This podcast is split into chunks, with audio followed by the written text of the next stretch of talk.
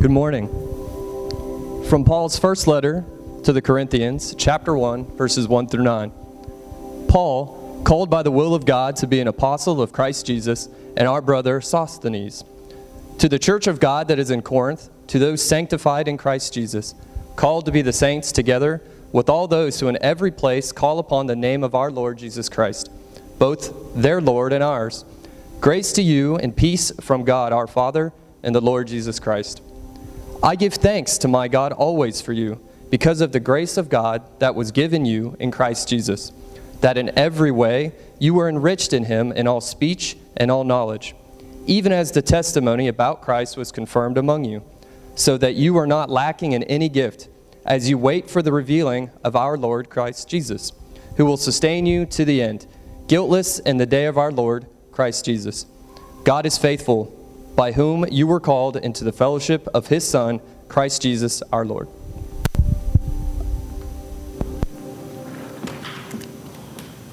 And God, in this moment, we just hear those scriptures and we sing these songs and we just say, God, to you be all the praise and the glory. God, you are the one who sanctifies us.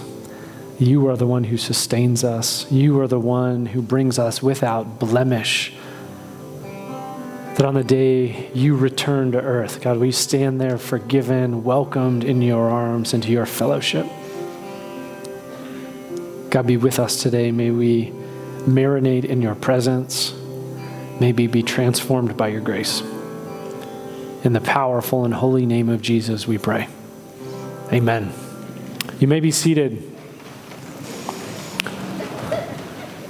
Want to welcome you guys. If you're looking for a place to sit, uh, there's a number, there's a couple seats over here. Uh, looks like there's a row or two over here if you want to dive in.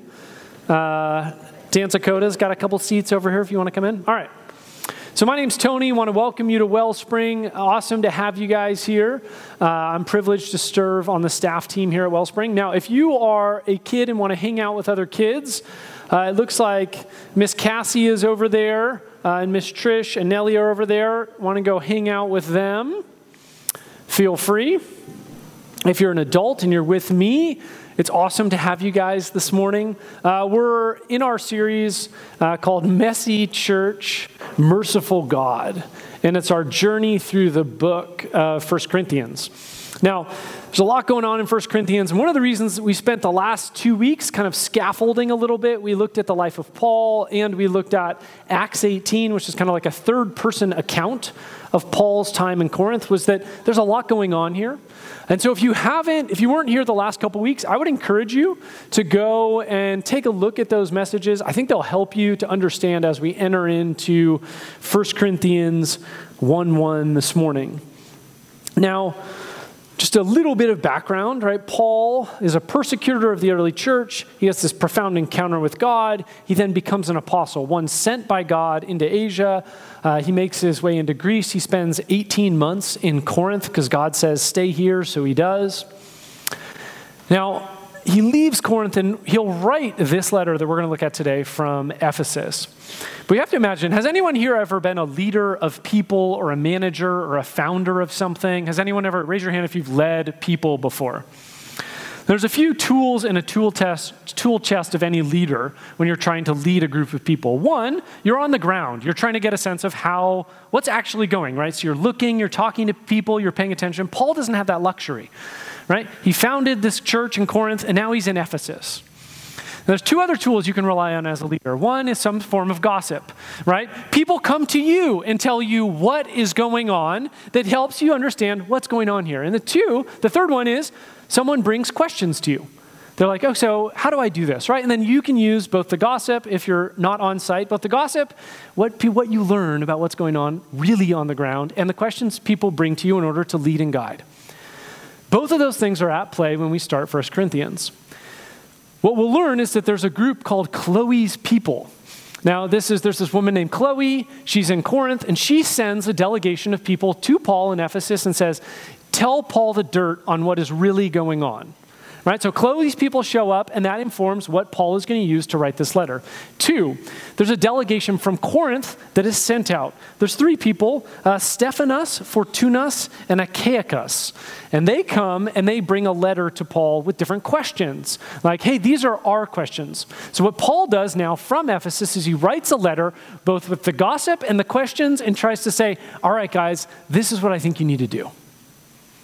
And that's what we enter into in 1 Corinthians.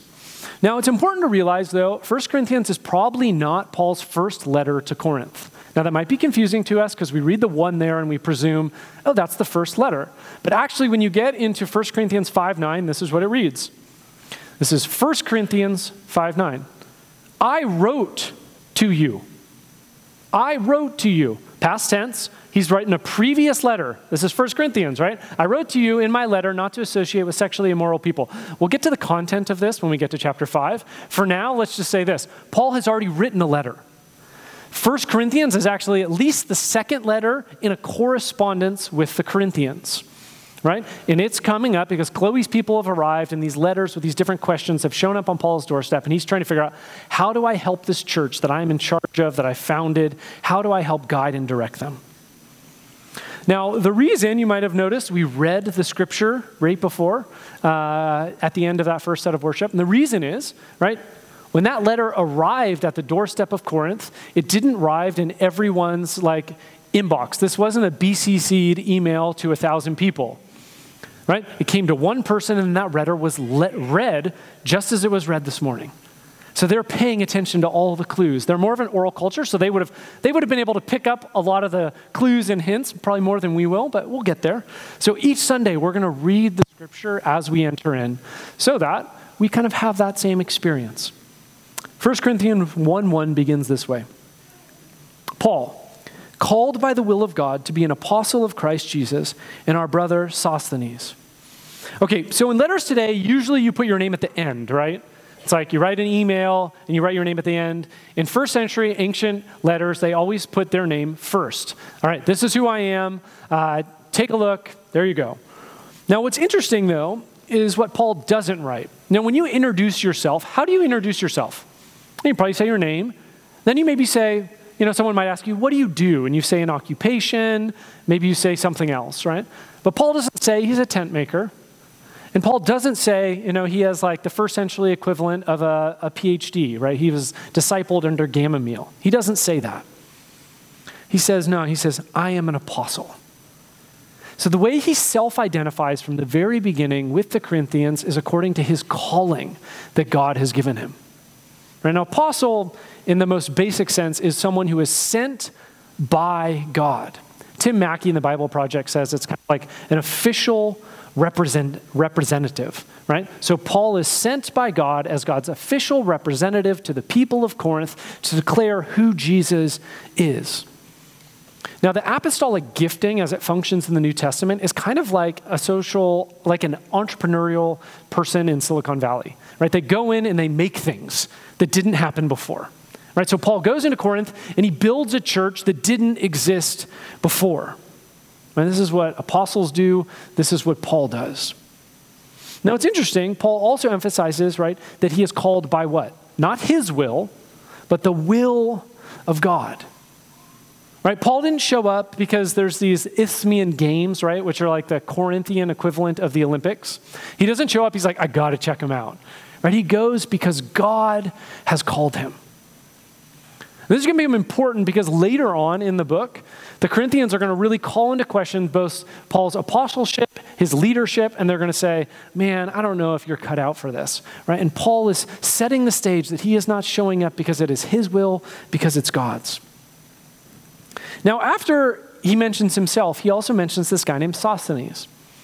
Now, if you were with us last week, you might remember that name. So last week we were in Acts 18. The Jewish community there tries to get the governor to basically oppose Paul. The head of the Jewish community is a guy named Sosthenes. What happens after the governor says, Yeah, I'm not going to basically do what you tell me? Sosthenes gets beaten up by this crowd. Now, we don't know exactly how it works out, but some theologians think that this is the same guy. That Paul, likely after he was beaten up, was the one guy who cared for his wounds and then through that process became a Christian. We don't know. But it's one way of saying, hey, guys, this isn't just my opinion, right? Paul writing. But Sosthenes is here too, and he agrees with everything I'm saying. You have Sosthenes, you have Paul, and then he continues. To the church of God that is in Corinth, to those sanctified in Jesus, Christ Jesus, called to be saints, together with all those who in every place call upon the, our Lord Jesus Christ, both their Lord and ours. Grace to you and peace from God our Father, the Lord Jesus Christ. All right, so after he introduces himself, now he introduces his audience, right? Okay, this is to you, Corinthians, right? Corinth is located, if you weren't here last week, uh, on the Peloponnese, right? So there should be a map. Um, so it's right about 50 miles west of Athens. He's writing to the people in this place. Now, he's also setting the stage for some of his arguments to come. So, big story, right? If you weren't here last week, the basic idea of Corinth. In 44 BC, about a little over 100 years before Paul is on the scene, uh, the Corinthians are, the, the, city of Corinth is refounded by Caesar. And one of the ways uh, the Romans did this is they would take former slaves and slaves from Rome as a way to decrease, pop, decrease population density in Rome, and they would send them out to these new founded cities like Corinth. Now, Corinth is on this really important trade route so what happens, right? These guys are coming, they're thinking, man, this is like the Roman dream. It's like the American dream. They're going to come in there, they're going to remake their lives from former slaves. They have this great opportunity, and what happens? They make a lot of money, it becomes this robust place, but this creates a culture, culture that is highly competitive, a culture that is highly individualistic. It's focused on self promotion, and it emphasizes personal freedom and autonomy more than almost anything. In some ways, it kind of mirrors actually modern American culture. So, what happens here is you have this group of people that want to put themselves, rather than God, kind of at the center of their spiritual life, at the center of the world, right? And then the consequence of that is then the spiritual life becomes more like a buffet right? So when the self is at the center, then the spiritual life is a buffet, and you get to pick and choose I like this, I don't like this. I'll do this, I won't do that, right? So then that's how life is lived. It's sort of this buffet, it's a DIY spirituality. Right? Whereas when God is at the center, God is sort of like a chef who has this fixed menu, it's not a buffet. And he thoughtfully curates this four course meal, and he's like, man, this is healthy, and if you eat it, it's going to be delicious. It will both lead to your flourishing and your enjoyment. But the Corinthians, they're more into buffet. They want to do it their way. They want to pick up their, sort of do it their way. They want to do what they want. They want to believe what they think. And this is one of the reasons at the very beginning of the letter, Paul, notice, he doesn't say, hey, to your church, Corinthians. He says this, to God's church in Corinth. This isn't about them. This is God's church. And then he says what? He says this, and guess what? All these churches in Asia, in Greece, in Rome, guess what? All of them are under the Lord Jesus Christ. Guess what, Corinthians? You're not special. You might think you're super smart, you might think you're super wise, but guess what? We are all under the Lord Jesus Christ. And then he reminds them of their calling. Right? Just as Paul is called to be an apostle, they are called to be saints. Now, sometimes when we think of saint, we think of like spiritual superhero that's so cool they get like a stained glass window in their honor, right? This word saint is actually the word holy in Greek. It's agios, right? Holy. And Paul's actually not saying, hey, get a stained glass window in your honor. He's saying, he's riffing off the Old Testament, the Hebrew Bible. In the book of Leviticus, the Israelites, God's people, are supposed to be holy as God is holy. And he's saying, just as the Israelites are called to be holy, so, church, you are meant to be holy. Right? Israel is meant to be a holy nation. It's like, you guys should be holy too, right? That's what a church is. Church in Greek is ekklesia, the ones who are called out, called out from the normal rhythms of Corinthian life to be God's people in this place.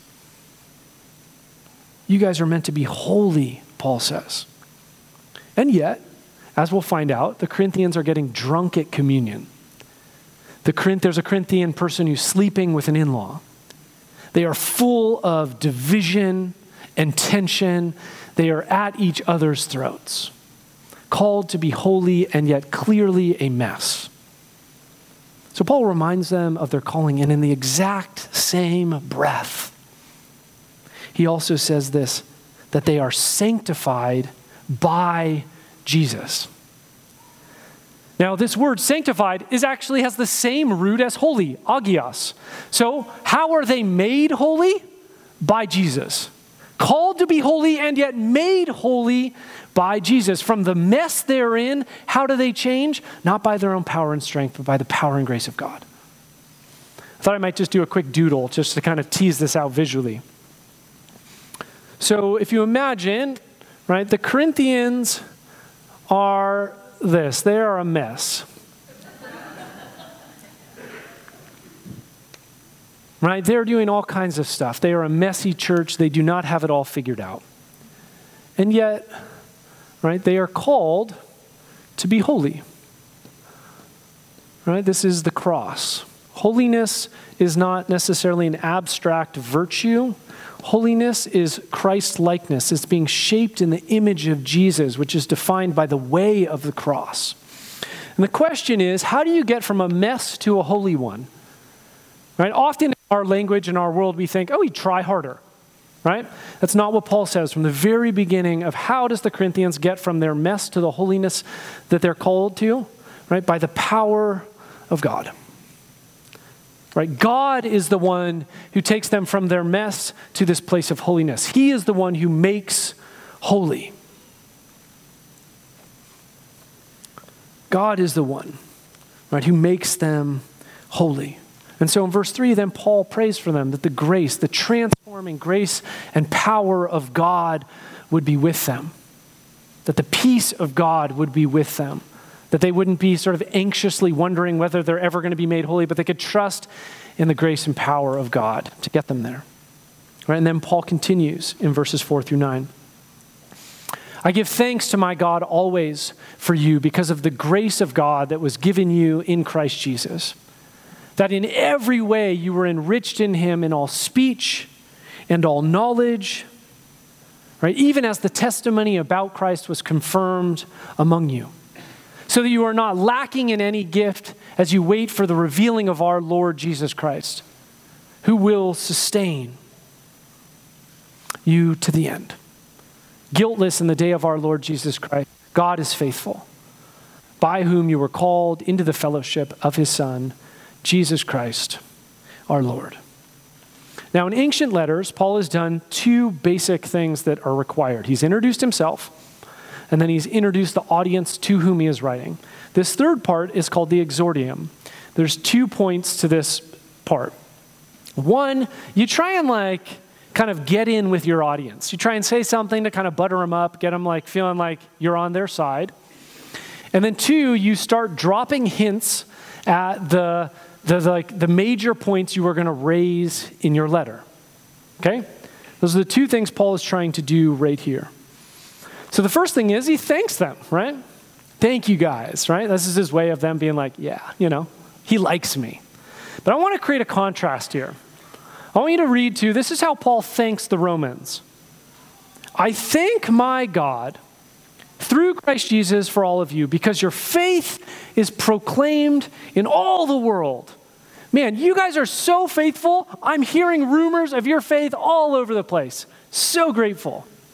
This is how he thanks the Philippians. He thanks them for their partnership in the gospel. Man, you guys are so helpful to me.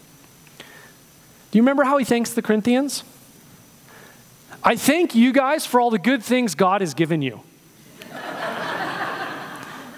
it's kind of like you have a kid, a small child, and you go up to them on their birthday and you're like, you know, I thank you so much for how your parents got you all these presents for how your parents made you this cake, for how your parents threw this party and invited all your friends. I'm so grateful for you.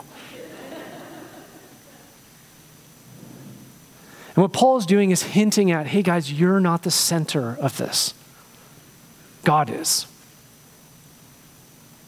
Paul is reminding them, even in this thankfulness part, hey, guys, it's not about you, it's about God. Right? And in didn't pick it up in verses 8 and 9, Paul says, hey, guess what? And Jesus is the one who will sustain them to the end and bring them to the day of Jesus Christ guiltless. Right? Jesus is the one who's going to bring them from their current mess to holiness. And guess what? That process can take a long time. And so, guess what? Before they're going to give up, he's like, Don't worry, God will sustain you. He will. If you give yourself to Him, He will help you endure that process. He will sustain you. And he's also reminding them, right, because they're a little stuck in their present mess. He's trying to lift their head up and saying, Guess what? Remember, guys, Jesus is going to come back. It's not just about navigating your current mess. Jesus is going to come back. And guess what? When he comes back, he's going to establish his kingdom on earth, and there's going to be a judgment. And at that point, you want to be someone who is guiltless. Jesus is the one who's going to sanctify, sustain, and make you guiltless, make you blameless. Make sure to trust in him. It's not about you, it's about God. And if you give yourself to him, he will bring you to the final day of God's coming and make you guiltless. Right, and then verse 9, Paul says, God is faithful.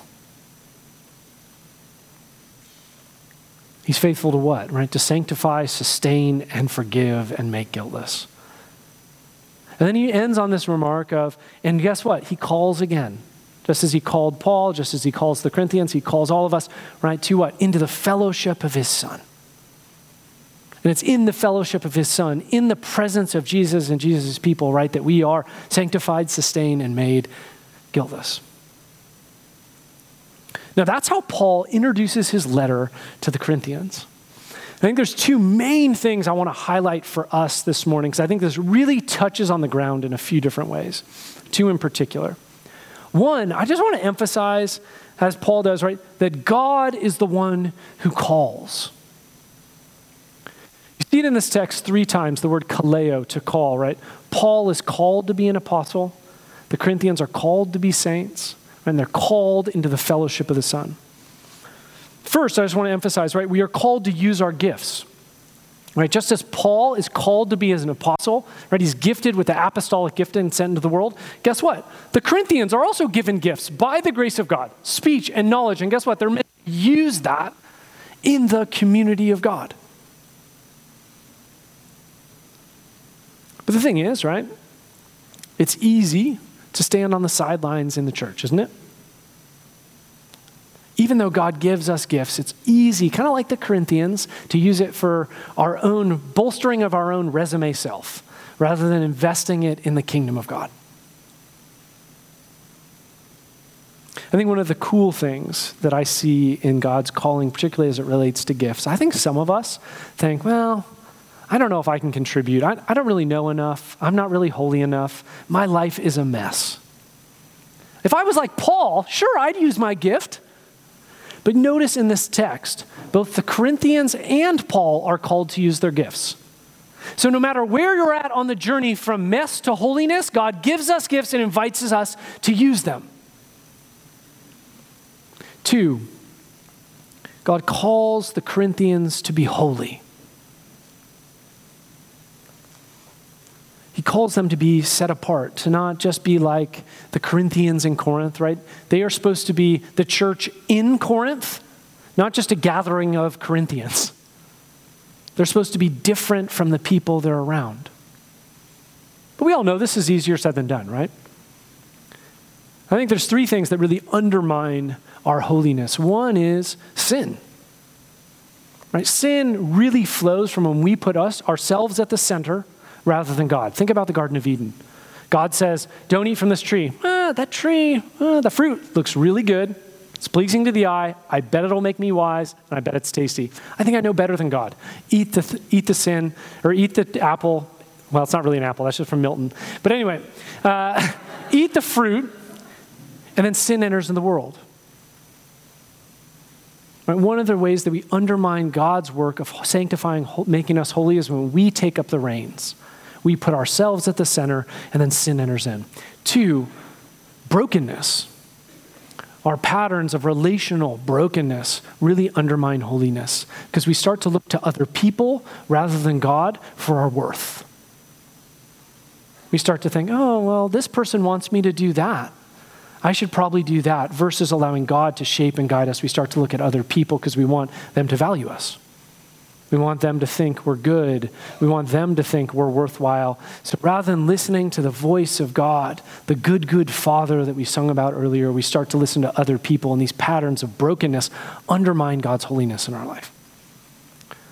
Three, I think a desire for conformity with the culture around us really undermines God's holiness in our life. We start to care more about looking like our secular neighbor than we do about the crucified Messiah that we follow.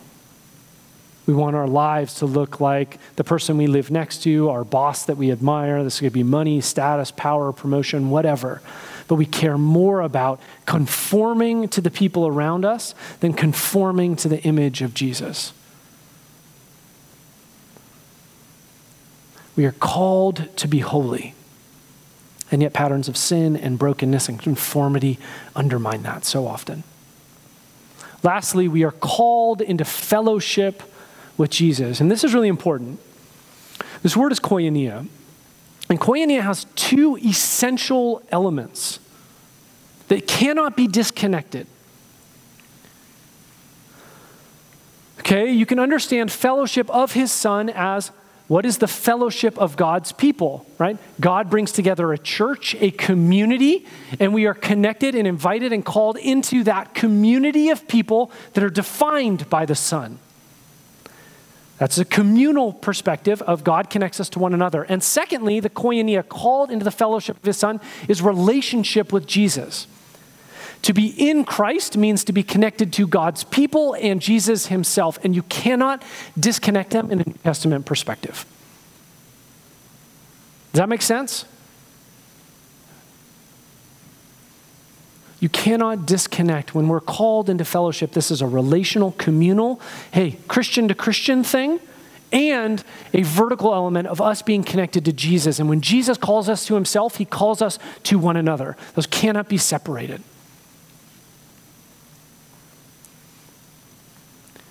God calls us to use our gifts. God calls us to be holy and He calls us into fellowship, both with one another and with Jesus. And yet, in our cultural moment, there's a lot of things that war at us in trying to lean into these callings.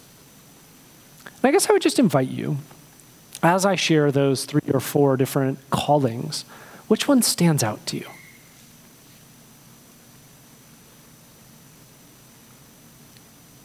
Which one do you sense in this moment God calling you to pay attention to? Do